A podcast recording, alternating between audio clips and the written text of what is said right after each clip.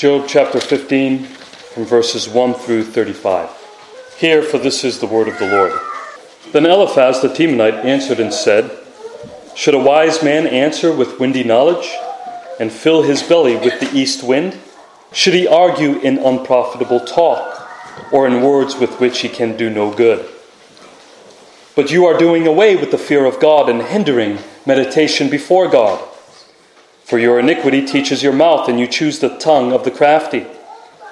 Your own mouth condemns you, and not I. Your own lips testify against you. Are you the first man who was born?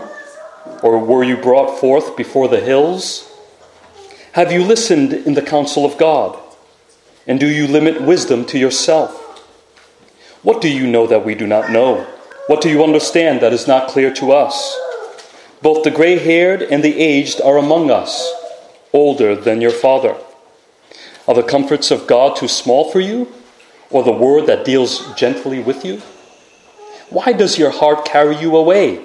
And why do your eyes flash, that you turn your spirit against God and bring such words out of your mouth? What is man that he can be pure? Or he who is born of a woman that he can be righteous? Behold, God puts no trust in his holy ones, and the heavens are not pure in his sight. How much less one who is abominable and corrupt, a man who drinks injustice like water? I will show you. Hear me, and what I have seen I will declare. What wise men have told without hiding it from their fathers, to whom alone the land was given, and no stranger passed among them. The wicked man writhes in pain all his days. Through all the years they are laid up for the ruthless. Dreadful sounds are in his ears. In prosperity the destroyer will come upon him. He does not believe that he will return out of darkness, and he is marked for the sword. He wanders abroad for bread, saying, Where is it? He knows that a day of darkness is ready at his hand. Distress and anguish terrify him. They prevail against him like a king ready for battle. Because he has stretched out his hand against God and defies the Almighty, running stubbornly against him with a thickly bossed shield. Because he has covered his face with his fat and gathered fat upon his waist, and has lived in desolate cities, in houses that none should inhabit, which were ready to become heaps of ruins. He will not be rich, and his wealth will not endure, nor will his possessions spread over the earth. He will not depart from darkness. The flame will dry up his shoots, and by the breath of his mouth he will depart. Let him not trust in emptiness, deceiving himself, for emptiness will be his payment. It will be paid in full before his time, and his branch will not be green. He will shake off his unripe grape like the vine, and cast off his blossom like the olive tree. For the company of the godless is barren, and fire consumes the tents of bribery. They conceive trouble and give birth to evil, and their womb prepares deceit. In the name of the Father, the Son, and the Holy Spirit. Amen. There are warnings throughout God's Word that warns us about having a false security. This is why Paul would say to the Corinthians, Examine yourselves to see whether you are in the faith. And I'm sure many of us have heard the well-known warning about false teachers from Jeremiah 6 verse 14, and how they have healed the wound of my people lightly, saying, Peace, peace, when there is no peace. But just as there are warnings about having a false security, there are just as much, if not more, warnings about bringing up false accusations against a brother, because it is akin to bearing false witness and slander, which is breaking the 9th commandment. And Job's friends have been approaching this line. All this time, his friends should have been saying to Job, Peace, peace, to heal his wounds, because Job did have peace with God. But instead, they have been making assumptions about Job. And you know what you make yourself, and those who follow your lead if you assume. Let the hearer understand. They made assumptions about Job, which led to false conclusions, and now there have been false accusations. Eliphaz wasn't quite there when he made his first speech in chapters 4 and 5. He was a bit more sympathetic with a word of encouragement at the end of his speech. But now in this second cycle of speeches, after he has heard Job's responses to all of his friends, Eliphaz begins to lose his patience and moves from false assumptions to false accusations. Now, where does this all come from? So far, we have established that Job's friends had a worldly religious system that they believed and applied to Job. And their religious system is reflected in all of the world's false religious systems today. It is a simple system, and it is a legalistic system. A system that lacks grace, and it lacks the redemptive suffering we all need for salvation. That is, first and foremost, the suffering of an innocent and blameless substitute in our place. You see, the world hates the gospel. By nature, man hates the good news of God's free grace. Man, as the natural moralist, continues to ask, how can God ever let the most wicked people who have ever lived off the hook? You're meaning to tell me that this person, who I know was wicked for all his life, is now, by grace, through faith, freed from all condemnation and judgment because of what Jesus Christ has done on his behalf? Well, yes. Because there is no other way. No one will be able to stand the scrutiny of God's judgment on their own merits, even the more seriously moral people of the world. All will stand condemned if left to themselves and their own righteousness. To think otherwise is evidence of self-righteousness, not a righteousness that comes from God. The world hates this free grace, just as it hates true righteousness and holiness according to God's standards. Because to insist that one is saved by their own obedience is to be ignorant of God's standard of holiness. But this is the system that Job's friends were trying to impose.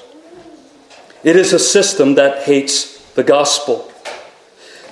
Just as Job's innocent suffering foreshadows the innocent suffering of our Lord Jesus Christ in the gospel, Christopher Ash says this: the hostility of Job's friends foreshadows and helps us understand the hostility of the world today to the gospel of free grace.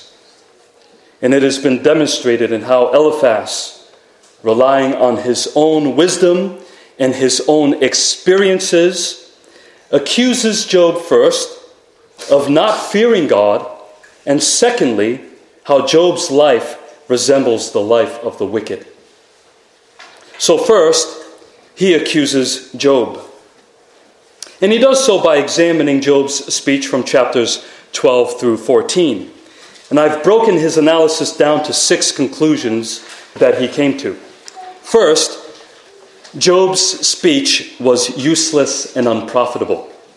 Eliphaz the Temanite answered and said, should a wise man answer with windy knowledge, more literally the knowledge of the wind, and fill his belly with the east wind? This is speaking of the hot desert wind. It is violent and suffocating because of the heat, and it brings no rain, right? So it is useless. It is not good for anything, just like Job's speech. So he continues, should he argue in unprofitable talk or in words with which he can do no good? Job has been arguing that he was suffering for no reason. It wasn't because of sin. So he has been pleading for a hearing before God. So Eliphaz responds that this is unprofitable and useless speech coming from a so-called wise man. It is no use to stand before God if you're guilty. But in reality, there is wisdom in acknowledging your need before God. God hears the cries of his people, for he knows that we are dust. Second, Job's speech lacked devotion to God. He says, but you are doing away with the fear of God and hindering meditation before God. Meditation is another way of speaking of a thought life devoted to God. He accuses Job of undermining true religion, because the fear of the Lord is the beginning of knowledge and the root of a healthy religion. So Eliphaz is saying that if Job is correct in his assessment, that he is not suffering because of sin, then what is the point of following God? What is the point if the righteous suffer? What if you can't explain and predict the future of the righteous in this world? What is the point of piety if you can't expect rewards in this life? There must always be a reason to follow God. Sounds a lot like Satan at this point, doesn't it?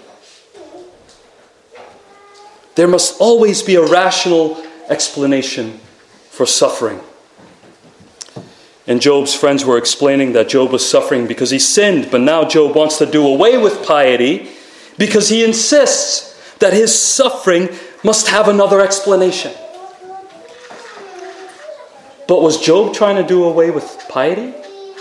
Is that what he did when he insisted to come before God to argue his case? Or was he drawing near to the throne of grace with confidence in his time of need? Wasn't he saying that God was his only hope for any answer at all, and that his answer was not found in his friends?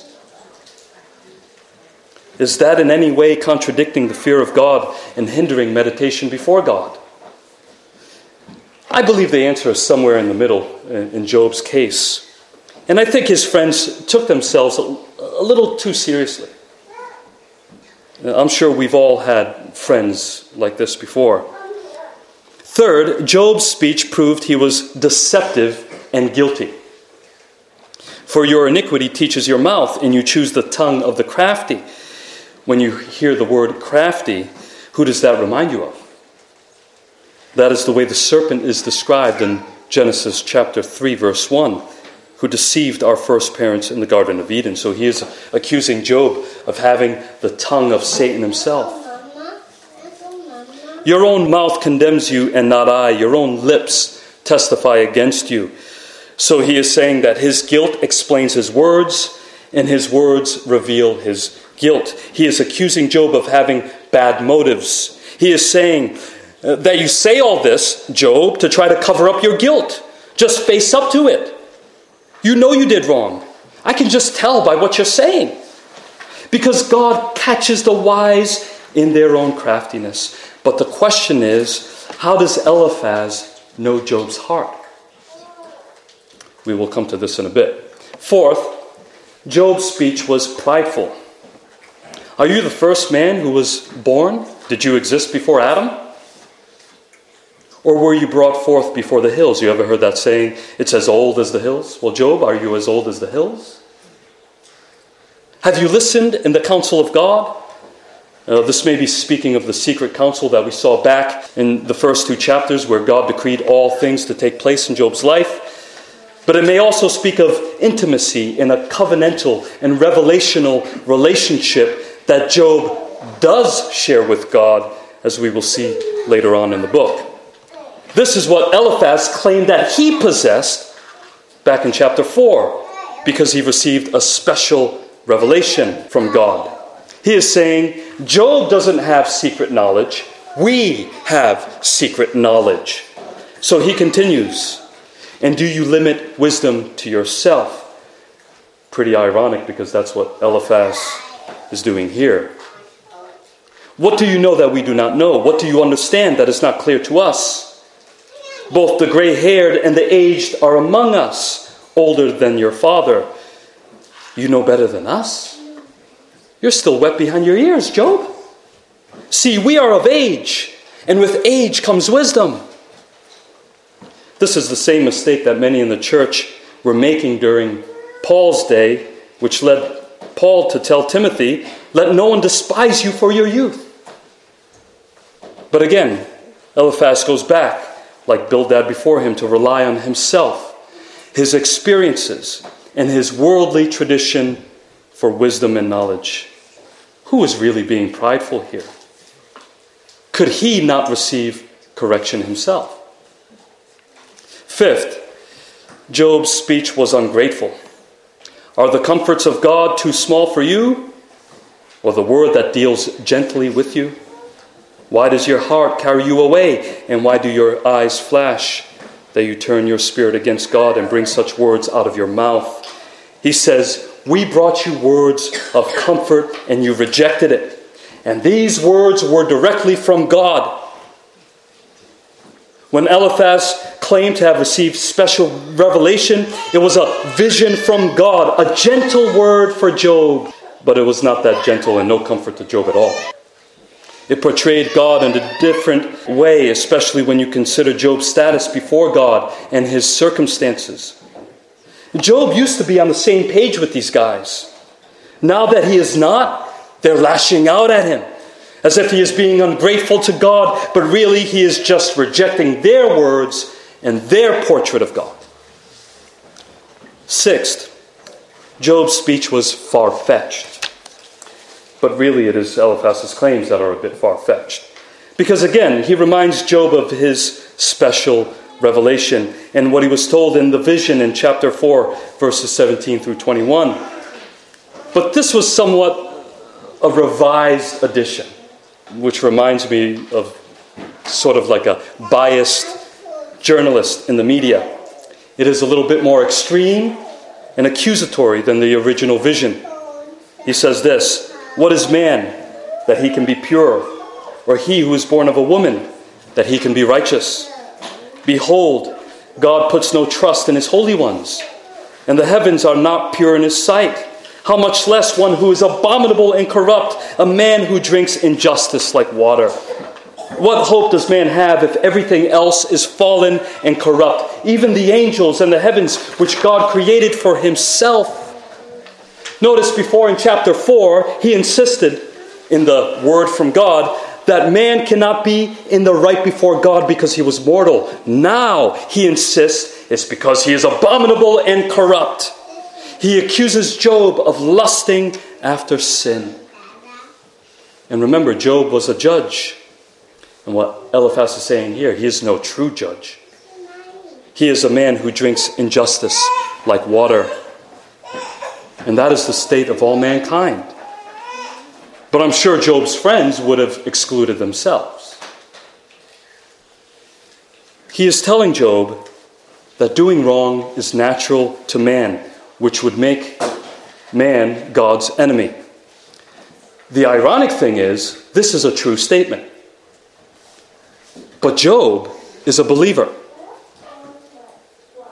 This is not the way God thinks of Job, despite Job. Job is God's child.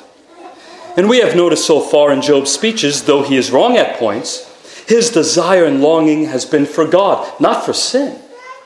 He wanted to avoid cursing God, as we saw back in chapter 6, verse 10.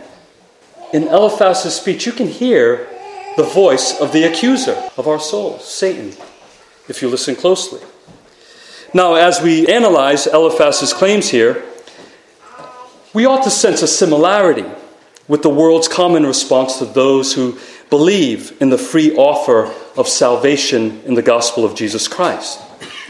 This is a picture of the world's reaction to believers and the true gospel message. To the world, the gospel is useless and unprofitable because salvation is promised to the one who does not work for it.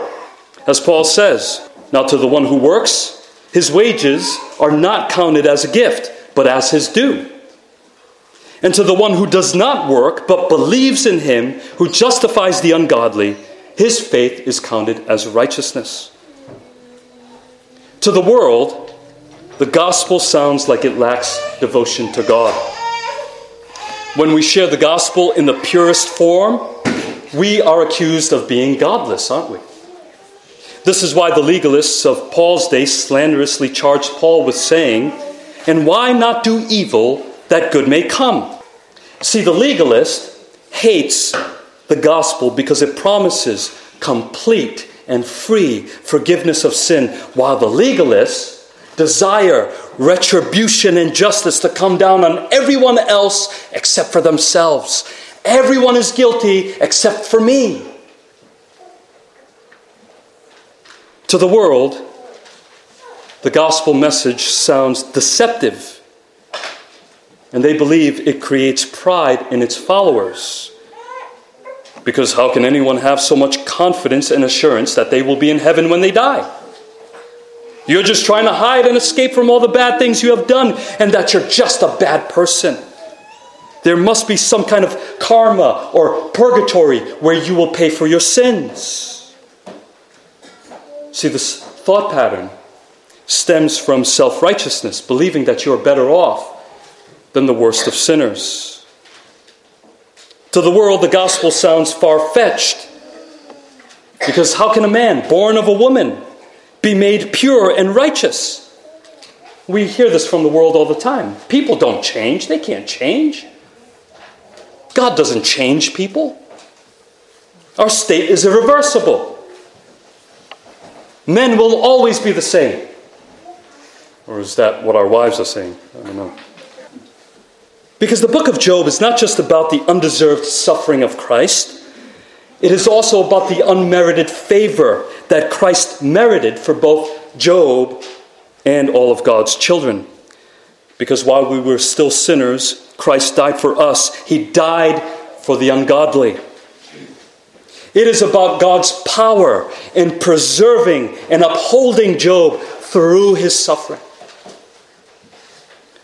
It is about God who will fulfill his covenant promises to Job. God will do it, despite what Eliphaz and Satan would say. It is about God's grace, but Job's friends rejected God's grace. Eliphaz viewed Job as ungodly without hope of making amends, and he had stern warnings for Job.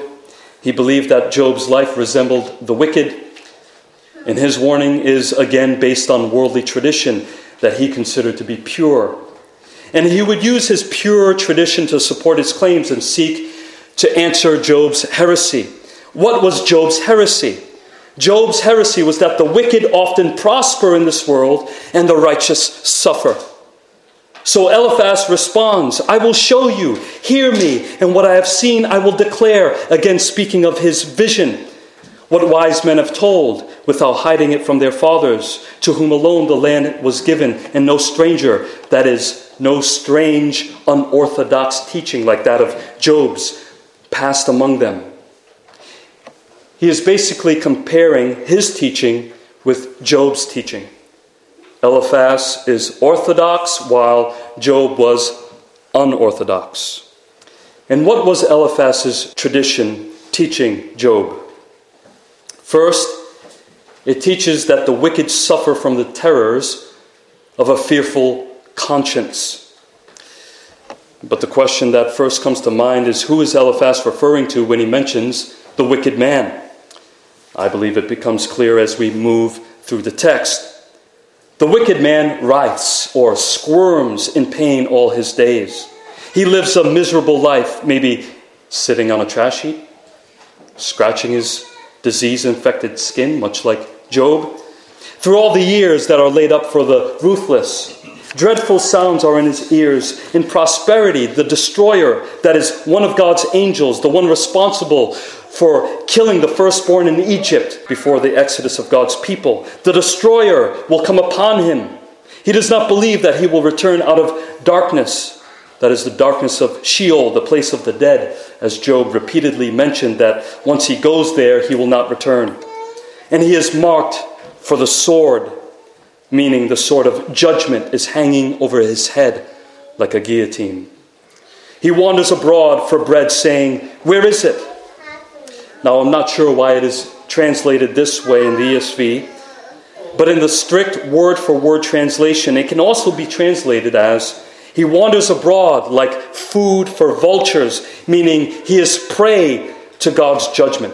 But either way you translate it, whether he is a scavenger or prey, he is a man who has no hope, because he knows that a day of darkness is ready at his hand. Distress and anguish terrify him. They prevail against him like a king ready for battle. Eliphaz is reminding Job of his own state of mind back in chapter 7. And how no matter what Job did to ease his mind, God would scare him with dreams and terrify him with visions. According to Eliphaz, Job fits the description of the way the wicked man thinks. He is anxiety-ridden and paranoid, like Proverbs 28 verse 1 that says, "The wicked flee when no one pursues." He is a man who has lost his peace of conscience, tormented by the hopeless inevitability of judgment. He lives in dread, distress, and anguish, just waiting for his doom. There is uncertainty of the future for the wicked, while for the righteous, there is certainty of rewards. So for Eliphaz, Job is showing evidence that he is wicked because he lacks assurance. His is a religion based on sense experiences. If you have bad feelings about your circumstances, then it must mean you are wicked, Job. If you're feeling this way, are you really righteous before God? He is like the modern-day experientialist. Now, although we should not ignore the signs of a tormented conscience, but there is also a flip side to this. Paul says, "They," that is, Gentile unbelievers, "show that the work of the law is written on their hearts, while their conscience also bears witness, and their conflicting thoughts accuse or even excuse them." See, the conscience can go either one of two ways. The conscience will either be tormented because it accuses of sin, or your conscience can be seared. That means it has been dulled to sin, because it also excuses you of sin. In other words, your conscience is not what you depend on for your assurance. It helps your assurance if you have a clear conscience, but you can't depend on it. I hear people often quote Martin Luther's famous quote, "To go against conscience is neither right nor safe." But this is often to excuse themselves of sin, or maybe for something that is not really a big deal, maybe something legalistic. But they ignore the context. He said that his conscience was captive to the Word of God. If your conscience is not captive to the Word of God, then the Word of God must dictate to your conscience. Because your salvation is not based on the state of your conscience. There is only one cure to a bad conscience. Listen to the author of Hebrews. "Therefore, brothers, since we have confidence to enter the holy places by the blood of Jesus, and since we have a great priest over the house of God, let us draw near with a true heart and full assurance of faith, with our hearts sprinkled clean from an evil conscience." Only by the blood of Christ can our conscience be sprinkled clean. There is only one true hope for a clean conscience, and it is by grace through faith in the one sacrificial substitutionary atonement of Jesus Christ on the cross. This is what Job's sacrifices that he offered back in chapter 1 pointed forward to. And it was meant to clean his conscience. Eliphaz claimed to know the state of Job's soul when he didn't. If he truly knew the state of Job's soul, then he would have given Job true words of comfort and assurance of God's love and salvation. Second, Eliphaz's wise tradition teaches that the wicked suffer a terrible fate in the hands of the Almighty in this world. All that he pursued in his life would come to nothing. Wait, who's he talking about? Who do you think? And why? Because one, Job challenged God to a fight. And secondly, all the while, God blessed him with a life of ease. But soon God's judgment will come upon him, and his life will be proven to be fruitless. He says, because he has stretched out his hand against God and defies the Almighty, running stubbornly against him with a thickly bossed shield. Eliphaz is referring to when Job demanded to speak with God. But he says it is because he has covered his face with fat and gathered fat upon his waist. This is another way of saying that he was following God for the sake of prosperity, and now he was rich and he feasted all the time. This was evident in his double chin and his ever-expanding waistline. Now he was in no physical condition to challenge God to a fight. And he warns that his riches will not last because he has lived in desolate cities and houses that none should inhabit, which were ready to become heaps of ruins. He will not be rich, and his health will not endure, nor will his possessions spread over the earth. He will lose it all and declare bankruptcy on top of it all. He will not depart from darkness. The flame will dry up his shoots. Remember the fires of judgment, like the fire of God from heaven that struck and burned up his sheep and servants. And by the breath of his mouth he will depart. So first, he accused Job of challenging God with a stubborn zeal. But is that true? Secondly, he accused Job of living a life of ease, indulging in carnal lusts and contempt for God. Now, is that true? Or again, must we be reminded that he was a blameless and upright man who feared God and turned away from evil as God declared him to be? And Eliphaz says that the reason why Job had contempt for God was because he lost everything. His houses where his children lived are now in ruins. He lost his source of income and his wealth is gone. His possessions are gone, and he is looking forward to death where he will not return. There is no hope for the wicked who tries to battle with God. So Eliphaz warns Job, let him not trust in emptiness. Deceiving himself for emptiness will be his payment. This is speaking of the emptiness of idols and anything else other than God himself. And this is true. This is true. The biblical theologian G.K. Beale wrote a book entitled, We Become What We Worship. If you follow after idols, which are not gods but delusions, you too will receive delusions. Wasn't that one of the purposes of Jesus' parables? To blind the minds of the hard-hearted. You will be proven to be a fruitless vine. It will be paid in full before his time, and his branch will not be green. He will shake off his unripe grape like the vine, and cast off his blossom like the olive tree. For the company of the godless is barren, and fire consumes the tents of bribery. He accuses him of keeping company with the wicked and unjust men, following the insinuation made by Zophar in chapter 11 that Job was guilty of extortion when he was a judge. Hey, you reap what you sow, Job. They conceive trouble and give birth to evil, and their womb prepares deceit. He has not experienced the full extent of the law, but Eliphaz warns that he will. It is a bit delayed, but he will reap a harvest of judgment for his sin. Here, Eliphaz is a little less hopeful than his first speech, concluding at the end of chapter 5. Now, much of what Eliphaz says here is true.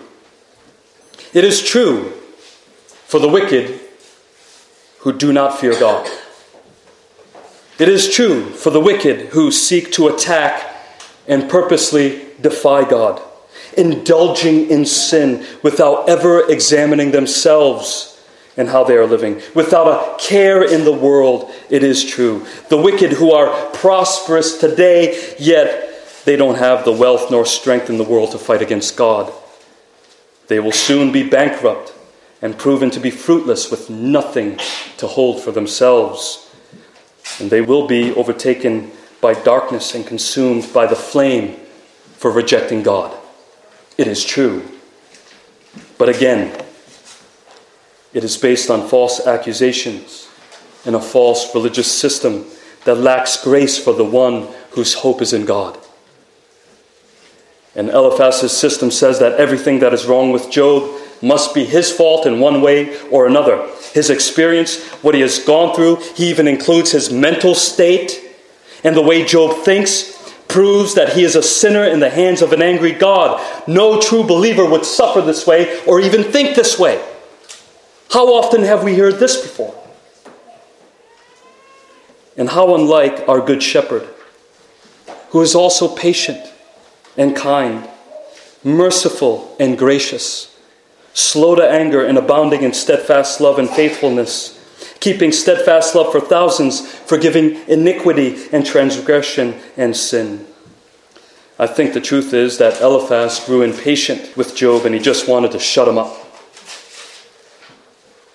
He was not willing to help carry the cross with Job, but rather stand over him as a centurion with a whip. And it is all because Job has been challenging their system of religion.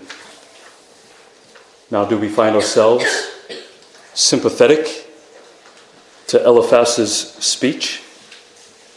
Do we find our inclination to assume or to make premature false accusations without proper evidence and witnesses to corroborate our story? But Eliphaz's speech is another example of how the natural man hates the gospel of grace.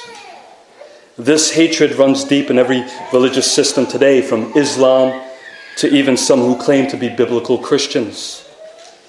Job's friends are among us, if not looking at us in the mirror. See, Job knew the fear of God, and he was a child of God. Based on Job's context and his circumstances, what he needed at this point was a message of God's grace and favor. But Eliphaz rejected grace. Think of when Jesus Christ walked this earth. He celebrated with sinners. He ate with sinners. He drank with sinners. He saved sinners. He transformed sinners. And the religious leaders hated it. They had to find a way to thwart his plans, when in all actuality they helped fulfill his plans. So they came up with false accusations that he was blaspheming God, when they were the ones blaspheming God, as well as they bore false witness against Jesus. The high priest said to Jesus, "I adjure you by the living God, tell us if you are the Christ, the Son of God." Jesus said to him, "You have said so. But I tell you, from now on you will see the Son of Man seated at the right hand of power and coming on the clouds of heaven." Then the high priest tore his robes and said, "He has uttered blasphemy. What further witnesses do we need? You have now heard this blasphemy. What is your judgment?" They answered, "He deserves death." The natural man hates the grace of God. The natural man hates Jesus Christ because he is the only Son from the Father, reflecting his Father's glory, full of grace and truth. Job was not suffering because of sin. He was not being punished for his sin. That is a lie from the evil one. But in all actuality, God's grace abounded for Job. And much like Jesus, he was a man who was suffering innocently. This is a story of redemption. It is a story of one man who will one day suffer as a truly innocent substitute for the sins of his people, for his people who often bear false witness. Because how often do we sound more like Job's comforters? How often are we compared to those who cried out, "Crucify him"? Just as we should examine ourselves so that we would not presume on God's grace, we should also never forget God's grace for sinners. And if we find ourselves sounding more like Job's comforters with false accusations and assumptions, like Eliphaz, we are walking away from the truth of the God we claim to know. Amen.